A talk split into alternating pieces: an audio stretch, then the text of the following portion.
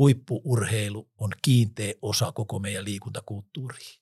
Jos meille ei ole sitä yhteyttä esimerkiksi lasten ja nuorten liikuntaa ja urheilua, niin ei meillä aikaa myöten ole huippuurheilua.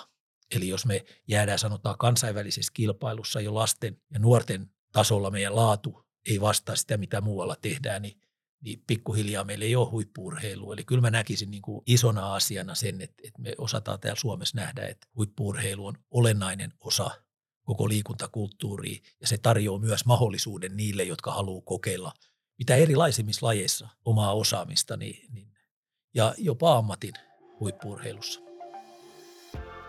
Houkuttelevaa, laadukasta, arvostettua, ihmislähtöistä urheilua yhdessä rakentaen. Syttyen ja sytyttäen rakennamme tulevaisuuden onnistujia suomalaisessa urheilussa. Se on pelin henki. Meidän urheilu loistamme yhdessä. Tässä jaksossa puhutaan huippuurheilusta osana suomalaista urheilukulttuuria. Vieraamme on pitkän linjan valmentajan uran tehnyt ja valmennuksen johtotehtävissä ollut Erkka Wester. Tervetuloa. Joo, kiitos paljon. Aloitanko siitä, että miten oma valmentajuutesi lähti liikkeelle? Mitkä siellä oli semmoisia oleellisia asioita sitten sen matkan varrella? No joo, varmaan se, että miksi mä saan olla, olla tässä, niin liittyykin vähän, vähän siihen, että mulla ei ole itsellä huippuurheilu uraa takana, mutta, mutta pitkä työpätkä valmentajana ja kun 12-vuotiaana pikkupoikana al- aloitti valmentamaan kulmakunnan seitsemänvuotiaita jalkapallopoikia, niin tota, siinä oli varmaan joku tämmöinen sisäinen motivaatio jo siihen, että, että haluaa tehdä tuommoista asiaa. Tässä kun on tehnyt pitkän uran, ollut tosi vaikeita jaksoja, välillä on tullut potkuja, on tyrmätty julkisuudessa, ei, ei ole hyvä valmentaja, ei pysty valmentamaan, on jopa huono ihminen. Ja silti nyt 5-60 vuotta myöhemmin vielä on innostunut ja kiinnostunut valmennuksesta, niin mun mielestä tässä on tämä, tämä iso asia, mikä liittyy huippurheiluun. Se sisältä tuleva voima pitää olla, koska, koska niin kuin huippuurheilun matka, ura, niin se on todella vaativa, se on raskas, siellä tulee paljon vastoinkäymisiä. Totta kai siellä tulee hyviä hetkiä, mutta, mutta jos ajattelee niin kuin urheilijankin sitä uran kulkua, niin, niin siinä pitää olla kyllä, jos siitä haluat, että siitä matkasta tulee hyvä, koska se kestää kymmeniä vuosiakin, niin, niin sitä sisäistä energiaa ja ehkä itsellä vielä silloin nuorena lapsena se lähti semmoisesta sisäisestä motivaatiosta, mutta ehkä nyt myöhemmin niin sen on vielä niin kuin, siitä on tullut sisäistettyä motivaatiota. että siihen on nuorena lapsena se oli vaan niin kuin hienoa lähteä. Se oli kiva urheilla, kiva urheilla ja olla siinä mukana, mutta sitten siihen tulee myös arvot mukaan ja se, että, että, että alkaakin se toiminta ole niin kuin arvojen mukaista ja, ja siihen pisteeseen niin kuin ehkä itse tätä matkaa on käynyt. Meidän olisi varmaan nyt kuulijoille vaan hyvä määritellä myös käsitettä pikkasen, ja koska aika useasti sekoitetaan kilpaurheilu ja huippuurheilu ja urheilu ja mitä kaikkea on, niin miten, mi, miten itse määrittelisit huippuurheilun? Tämä on mielenkiintoinen. Tämä on tosi mielenkiintoinen aihe ja, ja tota noi, kyllä mä lähtisin sieltä kilpailusta ja paremmuudesta – ja ennen kaikkea kun puhutaan huippuurheilusta, niin silloin vielä kansainvälisestä kilpailusta ja kansainvälisestä menestyksestä. Se on se, mitä huippuurheilulla mun mielestä parhaimmillaan haetaan. Totta kai siinä on paljon eri tasoja. Ammattilaisurheilukaan ei ole aina välttämättä huippuurheilu. Siinäkin on iso ero. Mutta parhaimpana mä niin kuin näkisin tässä huippuurheilussa niin kuin sitä pyrkimystä eri, erinomaisuuteen. Mun mielestä se on niin kuin se se huippuurheilun syvin olemus ja, ja kun me puhutaan ihmisistä ja ihmisen kehittämisestä niin kuin siihen suuntaan, että, että tota, miten me saadaan ihmisestä parhaat fyysiset asiat ulos, miten me saadaan henkinen vahvuus siellä näkymään, miten me saadaan sosiaalisuus, me tehdään tätä yhdessä joukkuelajit. Ja tietenkin yksikölajitkin on tänä päivänä niin joukkuelajeja, koska ei kukaan pääse yksin enää huipulle. Et, et mun mielestä se on se niin ydinhuippurheilus, tämä pyrkimys erinomaisuuteen ja, ja, ja tota, sen takia huippurheilu on arvokas. Niin huippurheilu on arvokas, mutta sehän on kuitenkin vaan se pieni pieni osa kaikesta urheilusta ja, ja jos mennään sitten sinne pyramidin alapäähän, niin siellä on se, se, se liikunta siellä. Mutta kyllä se huippurheilu saa myös julkisuutta tosi paljon ja sen kautta määritellään asioita. Mutta jääkö tässä nyt sitten liikunnan merkitys sitten taka-alalle ja voiko, niitä pitää niin kuin samana, saman kokonaisuuden eri asioina? Miten näet? Joo. Opetus- ja kulttuuriministeri oli tilannut viime vuonna tämmöisen huippuurheilun ulkoisen arvioinnin asiantuntijoilta ja, ja se oli hyvä arviointi. Si, siinä on niin kuin paljon mietintä, semmoista mitä meillä on, meidän on syytä miettiä urheilussa, mutta mun mielestä sitä oli käsitelty tämmöisenä huippuurheilu nimenomaan tämmöisen kapean rajauksen kautta, että huippuurheilu on tosiaan vaan se pieni kärki koko liikuntakulttuuria. Ja, ja tota, mulla on ainakin niin kuin semmoinen käsitys esimerkiksi tästä suomalaisesta kokonaisuudesta, että huippuurheilu on kiinteä osa koko meidän liikuntakulttuuria. Jos meille ei, ei ole sitä yhteyttä esimerkiksi lasten ja nuorten liikuntaa ja urheilua, niin ei meillä aikaa myöten ole huippuurheilua. Eli jos me jäädään sanotaan kansainvälisessä kilpailussa jo lasten ja nuorten tasolla meidän laatu ei vastaa sitä, mitä muualla tehdään, niin, niin pikkuhiljaa meillä ei ole huippuurheilua. Eli kyllä mä näkisin niin kuin isona asiana sen, että, että me osataan täällä Suomessa nähdä, että huippuurheilu on olennainen osa koko liikuntakulttuuria ja se tarjoaa myös mahdollisuuden niille, jotka haluaa kokeilla mitä erilaisimmissa lajeissa omaa osaamista niin, niin, ja jopa ammatin huippuurheilussa.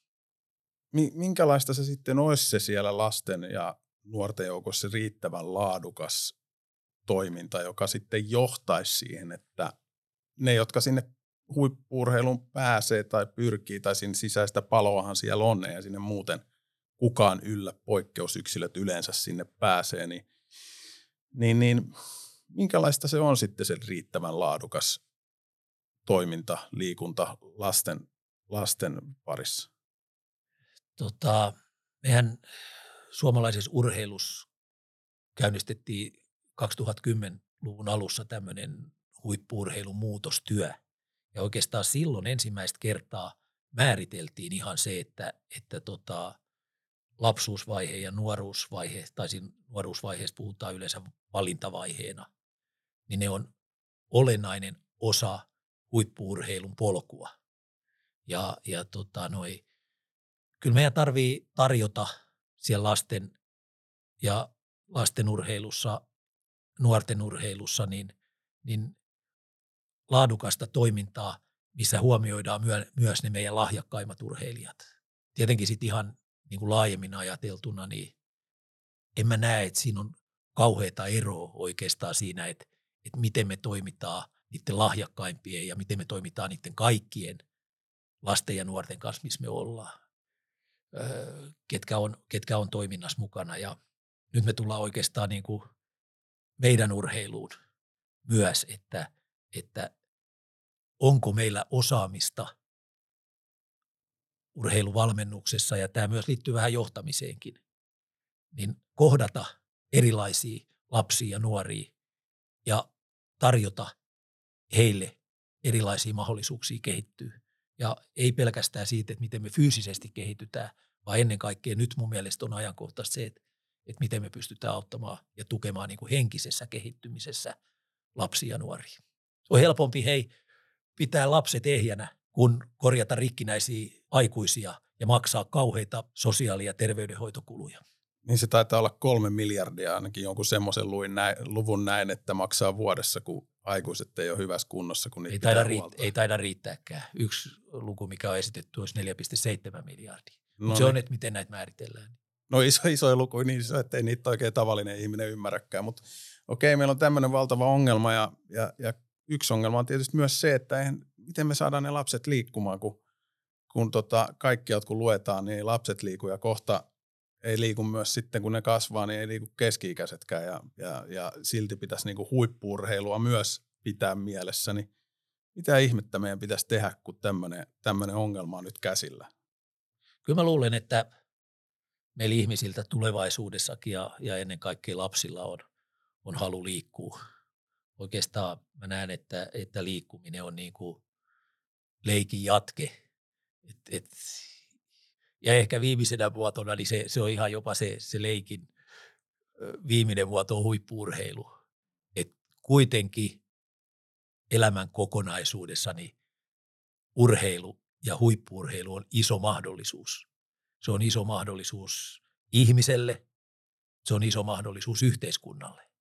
Ja, ja tota, se, se meidän, meidän niin kuin pitäisi nähdä ja mä luulen, että me tullaan tässä ihan siihen keskeiseen asiaan, että, että me, me tullaan niin kuin siihen, että miten me pystytään innostamaan ihmisiä. Me tullaan tavallaan, niin kuin, me palataan nyt siihen alkujuontoon jo, että me palataan motivaatioon. Että onko meillä osaamista tulevaisuudessa valmentaa motivaatiota, saada lapset innostumaan urheiluun, kaivamaan sieltä sisältä se, se palo ja innostus ja, ja myöhemmin muutkin henkiset voimavarat urheilun kautta jopa sitten niin kuin elämiseen. Ja tässä me tullaan tuohon sun isoon kysymykseen, että, että tota, huippuurheilu, että onko se pieni kulma vaan jollekin etuoikeutetuille vai onko se iso tulema koko meidän liikunnan ja urheilun kokonaisuudessa Suomessa? No, oot, oot tietysti ammattivalmentajana miettinyt näitä motivoinnin asioita paljon. Jos palataan siis jo alkutarina, että 12-vuotiaana aloitit kulmakunnan kundeja siinä, siinä tota, ohjaamaan, auttamaan heitä eteenpäin, niin miten tota, motivoisit nyt tämän kokemuksen perusteella, mitä sä oot tässä vuosikymmenten aikana, aikana saanut nyt uuden, jos pääsisit palaamaan sinne, niin Joo. miten me motivoidaan ne, ne seitsemänvuotiaat, kahdeksanvuotiaat, miten me saadaan ne innostumaan? Joo. Siis kyllä kaiken lähtökohtana on se, se mielekäs toiminta, ihmisten kohtaaminen. Kun sä tuut valmentajana sinne paikalle, niin mitä sä tuot sinne lasten joukkoon? Iloa, innostusta, valoa, kivoja reinejä. Ja, ja sä näet sen ja pystyt kysymään jopa ihan niitä lapsilta, että mikä on kivaa, mitä ne haluaa tehdä. Ne pääsee osallistumaan jo lapsetkin siihen, siihen toimintaan. Eli, eli tavallaan niin kuin tätä, mikä mun mielestä tapahtuu niin kuin joka tasolla ihmisten kohtaamista. Miten sä osaat kohdata ne, ne lapset jo niin, että sä luot sinne innostusta, sä luot sinne yhteen kuuluvuutta, että ne, ne haluaa tulla ja haluaa tehdä asioita muiden kanssa. Ja, ja tietenkin sitten ihan tämä, puhutaan tota, tämmöisestä itsemääräämisteoriasta, niin siihen kuuluu pätevyyden vahvistaminen. Se, että me, me nähdäänkin siellä niissä lapsissa ne vahvuudet ja, ja osataan tukea niitä. Nämä on mun mielestä semmoisia uusia taitoja esimerkiksi niin kuin valmentajalle, jota, jota ei, josta ei puhuttu mun valmentajauran aikana. Mutta nyt esitetään ihan selviä niin kuin työkaluja, miten edistetään sitä, sitä motivaation vahvistumista ja, ja kyllä me tullaan silloin siihen tämän, tämän vuorovaikutuksen valmentamiseen, ilmapiirin vaikutukseen ja valmentamiseen ja, ja tämän tapaisiin asioihin. No voisiko sanoa niin, että meillä on tämä taktiikkataulu tässä rekvisiittana, että nämä, nämä on niin perusasioita, minkä jokaisen valmentajan siis lajinomaisesti pitää osata. Joo. Lajin vaatimukset, taktiikat, tekniikat. Niin. Mutta sen lisäksi se on niin perusvaatimus, mutta jotta sä voisit olla niin hyvä innostava valmentaja, niin sulla pitää olla tämä, mihin äs, mistä äsken puhuit. Joo. Ja silloinhan tulee aika iso vaatimus. Meneekö se näin? Toi on tosi, tosi tärkeä asia, minkä otit esille, niin kuin tämän urheilun ammattiosaaminen. Se pitää olla hyvällä, hyvällä tasolla. Ja, ja esimerkiksi tässä meidän urheilussa, niin, niin valmentajilta kysyttiin, että minkälaista urheilua he haluavat tulevaisuudessa kehittää. Niin – muistaakseni näin oli se karkea jakauma, että sieltä pystyi selkeästi jakaa, että noin 300 valmentajaa oli sitä mieltä, että niin kuin tämä ammattiosaaminen on niin kuin se, se iso asia. Ja sitten taisi olla reilu 500 vastausta siihen, että halutaan ihmislähtöistä valmennusta missä niin kuin kohdataan ihminen ja mietitäänkin enemmän, miten tehdään asioita. Että jos se osaaminen liittyy siihen, että mitä, mitä tehdään ja miten hyvin, miten, mitä asioita kehitetään ja millä tavalla. Mutta sitten tämä toinen puoli on, on, on ehkä niin kuin sit se iso, että miten me kohdataan, miten me saadaan ihmiset paremmin oppimaan ja kehittymään. Ja se on se tämän hetken iso asia, minkä, minkä perässä ollaan, joka, joka liittyy niin kuin todella laajasti koko liikuntakulttuuriin, mutta se liittyy myös yhteiskuntaan ja yhteiskunnan hyvinvointiin. Jatketaan silti matkaa kohti sitä huippuurheilua, niin me siinä, siinä asiayhteydessä ollaan, mutta okei, että sä oot valmentanut lapsia ja onnistunut motivoimaan, niin missä vaiheessa tämä niin liikunta ja urheilu sitten muuttuu sinne kilpaurheilun suuntaan, joka sitten mahdollistaa sen huippuurheilun. Että niin kuin, ilman kilpaurheiluahan ei ole huippuurheilua, vaikka kilpaurheilu ei ole huippuurheilu. Niin missä vaiheessa me, me siirrytään sitten sieltä liikunnasta urheiluun ja sitten urheilusta taas ne vaatimustasot kovenee, niin miten, miten näet sen, sen siirtymän tavallaan, Joo, kun, joo. kun lapsi kasvaa nuoreksi ja siitä nuoreksi aikuiseksi?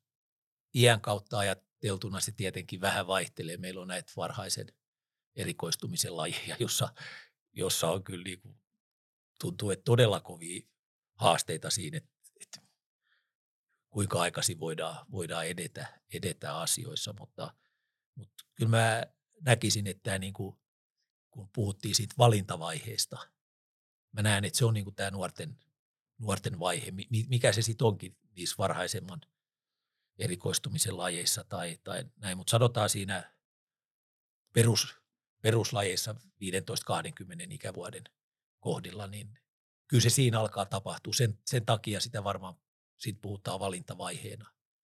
Ja, ja siinä vaiheessa niin meillä meil pitää olla niin kuin todella paljon sitä ammattiosaamista, kertoo myös nuorille, että mitä se tarkoittaa, mitä se vaatii, jos sä siirryt tänne huippuurheiluuralle, koska se ei ole helppo tie. Ja on siinä niin kuin ehkä ristiriitoja tämänhetkisen yhteiskunnallisen kehityksen osalta, joka haluaa mennä niin kuin vähän semmoiseen helpompaan elämään koko ajan. Se, mitä huippuurheilun. Ja, ja siinä mielessäkin meidän pitäisi olla niin kuin rehellisiä urheilun tekijöiden, että me osataan kertoa, että millainen matka se on. Mutta se on ihan täydellinen matka, jos sä haluat tehdä sen itse. Mutta vielä, vielä esimerkiksi niin kuin jääkiekossa, joka on mulle lähin laji, niin kyllä meillä tarvii oikeastaan se, tämä molempi työ, osaaminen ja, ja, ja, ja valmennuksen osaaminen, niin se pitää olla jo lasten vaiheessa ja valintavaiheessa, koska parhaat, ne, ne huipulle menevät, ne huippuurheilijat, niin 20-vuotiaana ne lähtee Pohjois-Amerikkaan. Ja sitten meillä ei ole enää, me ei pystytä vaikuttaa oikeastaan niihin. Sitten ne menee muiden ehdoilla. Eli meidän on, tavallaan niin kuin siihen vaiheeseen kaksikymppiseksi mennessä niin annettava niille ne eväät, millä ne myöhemminkin pääsee sinne huipulle. Mm. Kiinnitin huomioon siihen, että, että niin huippuurheilu ja sitten yhteis, yhteiskunnallinen asema ja, niin kuin, ja että ymmärretäänkö nyt ihan oikeasti, mitä se huippuurheilu on vai, vai niin kuin, halutaanko me mukaan mahdollisimman va- paljon lapsia ja nuoria ja sitten sit niin kuin jossain vaiheessa sanotaan, että hei, että tämä nyt sitten oikeastaan huippuurheilijan ura on, on kova ja vaativa. Ymmärtääkö lapset, ymmärtääkö vanhemmat sen, että miten kovaa hommaa se sitten loppupeleissä onkin ja mitä se vaatii? Siis ei, ei, ei varmaan ymmärrä. Et, et, jos me ajatellaan niin kuin huippuurheilua, että yhdestä ikäluokasta yksi prosentti ehkä yltää siihen huippuurheiluvaiheeseen ja, ja jopa saa siitä ammatin, niin 99 prosenttia ei yllä sinne. Ja tässä me tullaan mun mielestä siihen tärkeiseen asiaan, että miksi huippuurheilu on osa sitä isompaa liikuntakulttuuria. Et, et tota, meidän urheilussa ja huippuurheiluskin pitäisi ymmärtää se, että mikä niinku liikunnan yhteiskunnallinen arvo, merkitys, vaikuttavuus on parhaimmillaan. Ei se ole se, että me, me tarjotaan yhdelle prosentille parasta, vaan että me pystytään auttamaan kaikkiin niitä esimerkiksi lapsia ja nuoria, jotka on urheilutoiminnassa mukana ja seuratoiminnassa muussa, muissa yhteisöissä. Koska sieltä tulee sitten se lopullinen yhteiskunnallinen hyöty. Ja ja huippuurheilun kautta me saadaan oikeastaan siitä, sitä osaamista, mitä me tarvitaan ihmisten kehittämiseen. Huippuurheilu on, on liikuntakulttuurin osaamistehdas. Tällä hetkellä just ennen kaikkea siihen motivaation valmentamiseen. Me saadaan niin kuin siihen mielen valmentamiseen tällä hetkellä myös huippuurheilusta eniten. Aina sanotaan, että, että tota, henkinen puoli ratkaisee huippuurheilussa. Niin se on sama myös elämässä. Miten me pystytään auttamaan lapsia, nuoria, että ne kasvaisi henkisesti. Ne olisi valmiita niihin iskuihin, mitä tulee myös elämässä. Onko se vähän niin kuin Formula 1 ja, ja niin kuin meidän kuluttaja-autot, että siellä Formula 1 kehitetään niitä kaikki ABS-jarruja, mitä siellä on tullut ja sitten se valuu sieltä kyllä siinä meidän, on, meidän käyttöön sinne alaspäin. Joo, kyllä siinä hei sitä, sitäkin on, että, että huippuurheilussa niin siellä on yleensä ne on, ne on kaikki ammattilaisia ja ne on vielä parhaita ammattilaisia. Kun, kun taas sitten niin kuin lasten nuorten osalta me toimitaan hyvin paljon myös, myös niin kuin vapaaehtoistoimijoiden ja, ja tota, ei se tietenkään ole helppoa välittää sitä osaamista. Se on ihan, se on ihan oman podcastin aihe, mutta, mutta kuitenkin esimerkiksi just tällä hetkellä jossain tässä, tässä mielenvalmentamisessa, niin me saadaan paljon paljon apuja purheilun kautta. Niin se on erikoinen se ihminen mieli. Jotenkin voisi kuvitella äkkisiltään, että kun olet päässyt huippurheilijaksi, niin sähän oot motivoitunut ja jaksat painaa ja uurasta ja tehdä työtä ja kaikkea, mutta ei se niin taida sitten ollakaan, että, että valmentajan pitää siellä vieläkin sitten motivoida vai, vai miten se toimii? Kyllä mä niin kuin sanoisin semmoisella oikein, oikein karrikoidusti, niin kyllä meidän valmennuskulttuuri on hyvin paljon keskittynyt kehon valmentamiseen. Ja me ei olla otettu vielä urheilusta, liikunnasta sitä hyötyä irti, mitä me, me pystytään saamaan. Eikö se ole hyvä esimerkki siitä niin, itse, niin, sun valmentajan kyllä, uralta? Kyllä. Että eh, kerro siitä, miten, se, miten itse alussa fysiikkaa ja dataa ja miten se on kehittynyt? Joo, joo, kyllä, kyllä. Ja me ollaan, se, jos se yksinkertaisesti sanoo, niin se on sieltä urheilun sisältöjen ja asioiden valmentamisesta. Me ollaan siirrytty ja siirtymässä yhä enemmän niin ihmisen valmentamiseen. Ja kun me puhutaan ihmisen valmentamisesta, niin me puhutaan mun mielestä siitä mielestä, mielen valmentamisesta, ajattelun valmentamisesta. Ja, ja tässäkin jutussa, kun me tiedetään, että taas yhteiskunnassa tällä hetkellä on todella isot ongelmat lasten ja nuorten mielenterveysasioissa ja maksaa, maksaa paljon, niin liikunta ja urheilu on paras keino tukea myös sitä mielen vahvistamista, henkisen puolen vahvistamista, koska urheilus yhdistyy keho ja mieli. Se on niin kuin lapsi leikkii, että se ei huomaakaan, mitä, mitä ulkopuolella tapahtuu. Se keskittyy siihen asiaan, mitä se on tekemässä. Mieli ja keho on yhtä. Ja, ja tätä puolta me ei olla vielä saatu, saatu niin kuin parhaalla mahdollisella tavalla huippurheilunkaan käyttöön, mutta ennen kaikkea siihen kokonaiskulttuuriin, mitä, mitä liikunnassa ja urheilussa tapahtuu. Milloin sä itse havahduit siihen, että tämä mieli onkin nyt aika tärkeä homma täällä? Huippurheilun parissa olet itse toiminut käytännössä, joo, käytännössä joo, sun valmentajauran tai johtanut sitten huippurheiluun, niin tapahtuuko joku muutos sitten selkeästi jossain vaiheessa vai, vai miten sä kasvoit joo. siihen, että a... nyt se on tärkeä? Mä oon aina ollut aika semmoinen, sanotaanko ihmislähtöinen valmentaja siinä mielessä, että, että tota, oon halunnut auttaa urheilijoita eteenpäin. Se lähti varmaan jo sieltä lapsista silloin, silloin liikkeelle, mutta ei mulla ollut työ, oikein työkaluja. Et mä tajusin ihan niin kuin lopullinen läpimurto tapahtui olympiakisoissa 2006 Torinossa, kun mulla oli niin hyvät urheilijat, että et tota, mä näin, miten ne urheilijat tekee yhteistyötä esimerkiksi. Ei siihen tarvittu valmentajaa, koska urheilijat, nämä jääkiekkoilijat, ne pelaa siellä kentällä. Ne tekee todella nopeissa tilanteissa nopeita ratkaisuja, mihin koko viisikon pitää reagoida. Ja, ja tota noi, mä huomasin, miten innostuneet, kiinnostuneet ne on itse siitä pelin kehittämisestä. Ei tarvinnut valmentajan olla neuvomassa ja antamassa asioita paljon, vaan sieltä tuli sisältä se halu kehittyä. Sitten, silloin mä niin kuin viimeistään ymmärsin, että hei, että minkälaisia urheilijoita mä haluaisin omassa valmennuksessa kehittää. Ja tämä henkinen vahvuus on mun mielestä myös niin kuin tie sitten parempaa yhteistyöhön. Jos ihminen tuntee itsensä hyvin, tietää omat vahvuudet, tietää omat heikkoudet, niin hän uskaltaa olla rohkea. Uskaltaa olla rohkea oppimaan ja, ja kehittymään. Uskaltaa olla oma itsensä. Ja se on tärkeää, kun tehdään taas toisten kanssa töitä. Että uskaltaa rohkeasti pistää itsensä peliin, kertoo mitä ajattelee, kertoo mitä tuntee ja, ja tota, yhteistyötaso nousee ihan eri tasolle. Mitä henkisesti vahvempia ihmisiä meillä on, niin sitä parempia tiimejä meillä myös on. No kriittistä kuuntelijaa varmaan kiinnostaa tai ehkä herää semmoinen kysymys, että okei, että sulla oli 2006 Torinossa, joten sulla oli todella, todella huippuurheilijat siellä Joo. paikalla. Niin kuin sanoit, yksilöt erittäin kovia, niin no mitäs sitten, kun, kun olet vähän alemmalla tasolla ja yrität niitä opettaa sinne, että he jossain vaiheessa olisi tämmöisiä itseohjautuvia, niin, niin sehän se varmaan se iso haaste on, että, se on. että sen saa niin kuin tehtyä. Niin miten, miten sä näet sen, että, Kyllä. että tätä voi me, tukea? Siinä me tullaankin tähän, tähän niin kuin tavallaan esimerkiksi motivaatiovalmentamiseen. Me ymmärretään, että se onkin valmennuksen tärkein asia. Että et, sulla on motivoituneet, innokkaat, oppimaan haluavat urheilijat. Se on se, se on se kaikkein tärkein juttu, mihin sun valmentajan tärkein tehtävä on auttaa urheilijaa tunnistamaan itsensä ja, ja sytyttämään se, se tavallaan niin kuin kehittämisen halu. Sitten se oli se alkulähtö jo, ei kannata lähteä huippuurheiluun mukaan, jos sitä ei ole.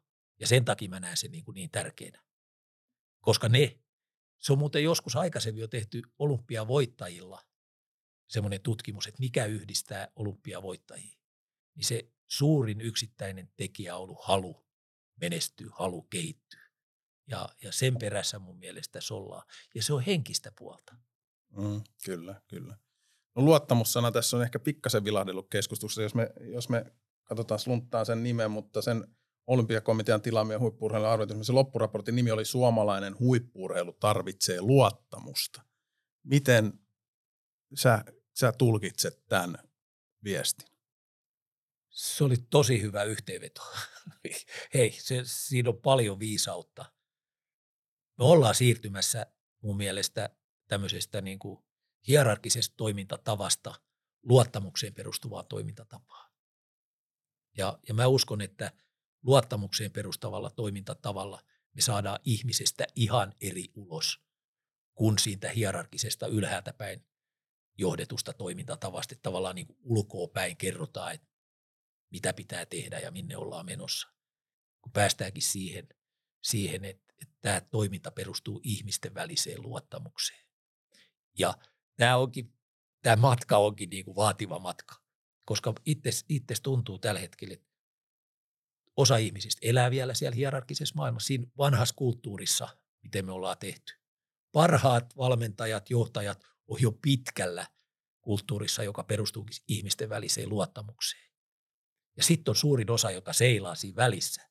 Mitä mä tein itse valmentajana niin todella pitkään, että mä halusin siirtyä sinne luottamukseen, mutta mulla ei ollut työkaluja. Ja aina kun tuli vaikea paikka, mä palasin siihen vanhaan ja kerroin, että hei, nyt tehdään näin. Meidän pitäisi päästä siitä tietämisen tilasta niin kuin oppimisen tilaa. Ja ehkä varmaan taas se kysymys nousee, että miten sitä luottamusta luodaan. Niin, niin tässä me tullaan siihen mun mielestä vuorovaikutukseen, että monologin pitää muuttua dialogiksi.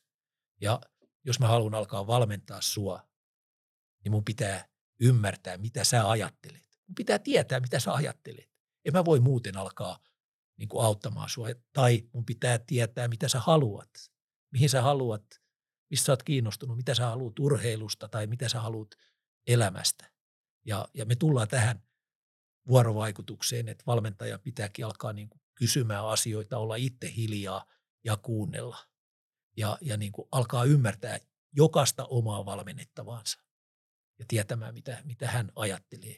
Ja siitä lähtee niin kuin sit se henkinen valmennus eteenpäin. Meillä on kuuntelijoiden joukossa varmasti eri tason valmentajia. Jotkut on valmentanut kauan ja jotkut on vasta aloittamassa. Niin uskon, että monta kiinnostaa että se, että onko se näin myös sitten ihan siellä huippuurheilussa. Että et näin sielläkin toimitaan. Että tämä ei ole mitään pelkästään jollain alemmilla tasoilla tapahtuvaa tai siellä siis vaadittavaa, siis, vai onko se, onko se näin myös ihan siellä niin kuin, huippurheilussa? Esimerkiksi Leijonamaajoukkue, missä on saanut itse olla valmentajana, mitä, mitä Jalosen Jukka johtaa nytten, niin se on jo vuosikaudet perustunut niin kuin siihen ilmapiiriin, että maajoukkueeseen on hieno tulla. Sitä arvostetaan, siihen halutaan kuulua ja, ja siellä vaalitaan sitä hyvää ilmapiiriä. Kaikki perustuu siihen, että siellä on, on niin kuin hyvä ilmapiiri. Ja, ja sitä kautta niin kuin päästään sitten yksilöihin, yksilöiden kanssa myös eteenpäin, niin mä näen ihan yksi yhteen just näin, että meillä on parhaat valmentajat on tätä tehnyt jo vuosikausia. Meillä on esimerkiksi joukkuelajeissa nämä Detmani Henkka, Jalosen Jukka, Kanerva, Tuovi on nyt tullut koripalloon uuteen, Petteri Nykky salibändissä. Ne on tehnyt tulosta nämä valmentajat tällä ja ihan samaa mä luulisin, että, että on niin kuin yksilöpuolella, jos nykyisiä pareja ajattelee, niin joku ö, Iivo, Iskanen ja Ohtonen, mm. se miten se toimii, tai, tai sama yleisurheilus, murto, murron valmentaja, mm. pitkäaikaisia suhteita ja varmaan toimittaa aika ihmislähtöisesti. No luottamus tässäkin se siellä, siellä ytimessä. Miten se, voisiko tätä, jos vähän peilataan niin huippuurheilun johtamiseen sitten, niin miten tämä luottamus sieltä sitten valuuko se alas vai mi, miten, miten, missä me mennään huippuurheilun johtamista, kun me, meidän podcastin teema on huippuurheilu suomalaisessa urheilukulttuurissa, niin ehkä me muutama sana voitaisiin pohtia sitä luottamuksen merkitystä myös sitten, sitten siellä ylätasoilla. Joo. Taas on ytimessä. Kyllä, siis valmentaminen ja johtaminen, niin ihan samoista asioista kysymys. Ja ja jos me otetaan isona kokonaisuutena, niin esimerkiksi se, se että olympiakomitea tänä päivänä, niin sen tehtävä olisi saada kaikki se osaamisresurssi, mitä suomalaisessa yhteiskunnassa liikunnan ja urheilun alueella on, niin käyttöön. Eli puhutaan verkostojen johtamisesta. Niin tänä päivän ei verkostoja pysty johtamaan hierarkisesti varsinkaan liikunnan urheilussa, kun tämä on vähän, vähän niin kuin vapaaehtoistoimintaa. Meillä vielä. taitaa olla 80 000 valmentajaa, joista ehkä 4 000 on Joo. suunnilleen ammattivalmentajia ja muut Kyllä. on ikään kuin otoja. No niin, Joo, mutta toi on, toi on iso juttu. 80 000 valmentajaa, jotka on suurimmaksi osaksi vapaaehtoisia, ja ne on, tekee niin kuin tosi arvokasta työtä. Oikeastaan pitää meidän yhteiskuntaa pystyssä, voisi sanoa, niin kuin tämän hyvinvoinnin ja toimintakyvyn osalta, niin, niin tota, verkostojen johtamisessa tulee, tulee tota, todella isoksi, että miten me pystytään vaikuttamaan esimerkiksi näihin vapaaehtoisiin valmentajiin. Ei, ei, ei siellä pysty pakottamaan. Ja, ja me tullaan niin kuin tässäkin siihen luottamukseen. Koko meidän, meidän niin kuin, tämä urheilun verkoston kokonaisuus, niin se, se mun mielestä lähtee, jos lähtee sen valmentajan ja urheilijan kohtaamisesta, miten, miten kohdataan. Meillä on kolme miljoonaa kohtaamista suomalaisessa urheilussa päivittäin. Päivittäin kolme miljoonaa kohtaamista. Siellä on niin kuin se laadun ja oppimisen paikka. Mutta se on ihan sama myös kaikkien, miten me kohdataan valmentajat keskenään, miten me kohdataan johto ja valmennus, jopa niin kuin, miten me kohdataan urheilija ja johto urheilijan ääni voimistuu vahvasti. Ei, se on, se on ihan selvä. Meidän pitää alkaa niin kuin kuuntelemaan sitä urheilijaa. Urheilija on itse aktiivinen toimija ja tekijä, ei enää passiivinen valmennuksen kohde. Ja se on iso muutos ja haaste, mitä me tullaan niin kuin kohtaamaan kaikessa elämässä, mutta ennen kaikkea vielä tuossa huippuurheilussa isona haasteena. No miten sitä huippuurheilua sitten pitäisi johtaa? Kuka sitä johtaa, että me päästään tämmöiseen luottamukseen, että me päästään siihen, että, että, että huippuurheilu on sellaista, mitä me nyt tässä ollaan tämän podcastin aikana keskusteltu? Tota, tuohon luottamukseen liittyy niin kuin todella läheisesti yhteisen ymmärryksen luominen. Et me, me ensin niin kuin tavallaan saavutetaan se yhteinen luottamus ja sitä kautta niin kuin avoin vuorovaikutus meidän välillä. ja sitä kautta me luodaan yhteistä ymmärrystä, niin, niin meillä on, meillä on niin kuin urheiluväellä todella tärkeää, että me näistä keskeisistä asioista pystyttäisiin luomaan yhteistä, yhteistä ymmärrystä. Minkälaista urheilua me halutaan Suomessa tehdä? Ja, ja ei me päästä siihen muuta kuin vuorovaikutuksella ja, ja keskustelemalla ja, ja löytämällä sitten ne yhteiset asiat. Ja, ja tässä, tässä koko tämän podcastin mun mielestä niin kuin keskeisimpiä juttuja on nimenomaan se, että, että me ymmärretään huippuurheilun tärkeys ja merkitys. Se on hieno osa meidän liikuntakulttuuria. Mutta sitten me ymmärretään myös, myös niin kuin urheilun merkitys yhteiskunnan kannalta, liikunnan ja urheilun merkitys. Ja me pystytään yhdistämään nämä kaksi asiaa. Ei siinä ole ristiriitaa. Me pystytään arjen toiminnassa yhdistämään huippuurheiluun pyrkivät ja me pystytään yhdistämään siihen, että miten me autetaan kaikkia liikunnassa ja urheilussa mukana olevia kehittymään fyysisesti, henkisesti, sosiaalisesti. Tästä on hyvä jatkaa mun mielestä katsoa vähän tulevaisuuteen, jos me aletaan vetää asioita vähän yhteen tässä näin, tässä näin lopuksi. niin jos sä saisit vaikka kolme asiaa kertoa siitä, että miten, mitä tässä nyt pitäisi tapahtua, jotta me kiihdytettäisiin tätä käynnissä olevaa muutosta, ja onhan tämä ollut käynnissä jo pitemmän aikaa, että nyt, nyt niin kuin pannaan enemmän pökköä pesää ja kiihdytetään kohti ihmislähtöisempää tätä valmennusta. Mutta jos me huippuurheilun asiayhteydessä, niin tätä asiaa mietitään, niin mitkä olisi semmoiset muutama, vaikka kolme asiaa, jotka sä tekisit, jotta me päästäisiin päästäis lähemmäs tätä nykyajan tapaa toimia? No, kyllä ihan, näähän tulee nyt tästä, mitä me ollaan keskusteltu, mutta kyllä ihan ensimmäisenä asiana se, että meidän pitäisi olla niin kuin yhteisymmärrys siitä, että, että huippuurheilu on kiinteä osa meidän liikuntakulttuuria, ei joku erillinen kokonaisuus. Se on niin kuin se ensimmäinen. Jos me ajatellaan niin kuin huippuurheilua mun mielestä, onko Suomessa menestyvää kansainvälistä huippuurheilua tulevaisuudessa. Meidän pitäisi pystyä niin kuin yhdistämään, yhdistämään nämä, nämä kaksi asiaa mahdollisimman hyvin käytännössä yhteen. Huippuurheilu ja yhteiskunnan kannalta merkityksellinen liikunta ja urheilu ja, ja miten sen kautta tuetaan ihmisen hyvinvointia ja toimintakykyä koko elämän matkan ajan. Se on se varmaan se ykkös, ykkösasia ja kyllä mä sitten toisena nostaisin tämän, miten me pystyttäisiin nopeammin kehittymään tässä valmentaja viemään tätä ihmisten kohtaamiskulttuuria eteenpäin sinne luottamuksen suuntaan, vuorovaikutuksen ja, ja, ja luottamuksen suuntaan. Et, et sen takia tätä meidän urheiluprosessiakin viedään eteenpäin. Pystyttäisiin nopeuttaa sitä. Silloin tosi iso, iso merkitys sekä huippuurheilun menestyksen kannalta. Meillä on henkisesti vahvempia huippuurheilijoita tulevaisuudessa, jotka jaksaa mennä sen – sen raskaan, mutta antoisa huippuurheilumatkan läpi ja oikeastaan niin kuin uhrata elämänsä sille.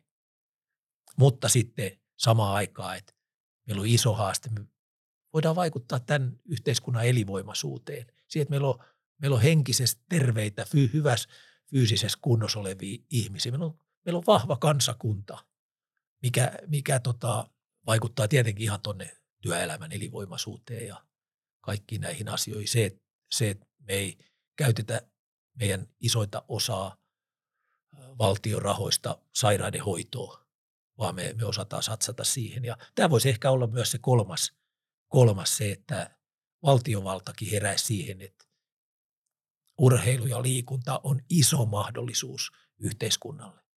Me, me, me niin kuin taattaisi tämä, tämä kansakunnan elinvoimaisuus. Ja nyt on hieno olympiakomitea esimerkiksi on tehnyt esityksen tänne, kun uutta hallitusta aletaan muodostaa, että tulisi tämmöinen poikkihallinnollinen toimintakykyohjelma, että eri ministeriöt, mukana terveys- sosiaaliministeriö, mukana rahoittamassa, että tätä ei tehdäkään pelkästään liikunnan varoin, koska tässä on paljon isommasta haasteesta nyt, nyt kysymys yhteiskunnassa, niin saataisiin sitä kautta niin kuin vielä enemmän, enemmän tota tukea tälle asialle ennen kaikkea sen takia, että me pystytään lisäämään osaamista, ihmisten osaamista kohdata toista ihmistä. No niin, nyt on aika paljon isoja asioita käsitelty tässä podcastissa ja jos kuulijat ei saanut kerralla kiinni, niin kuunnakaa uudelleen sitten, sitten ja, ja pankaa muistiin merkittäviä asioita. Kiitos Erkka, oli, oli tosi Joo. mukava, että Hienoa. olit tässä mukana. Kiitos kuuntelijat myös ja näkemiin. Kiitos.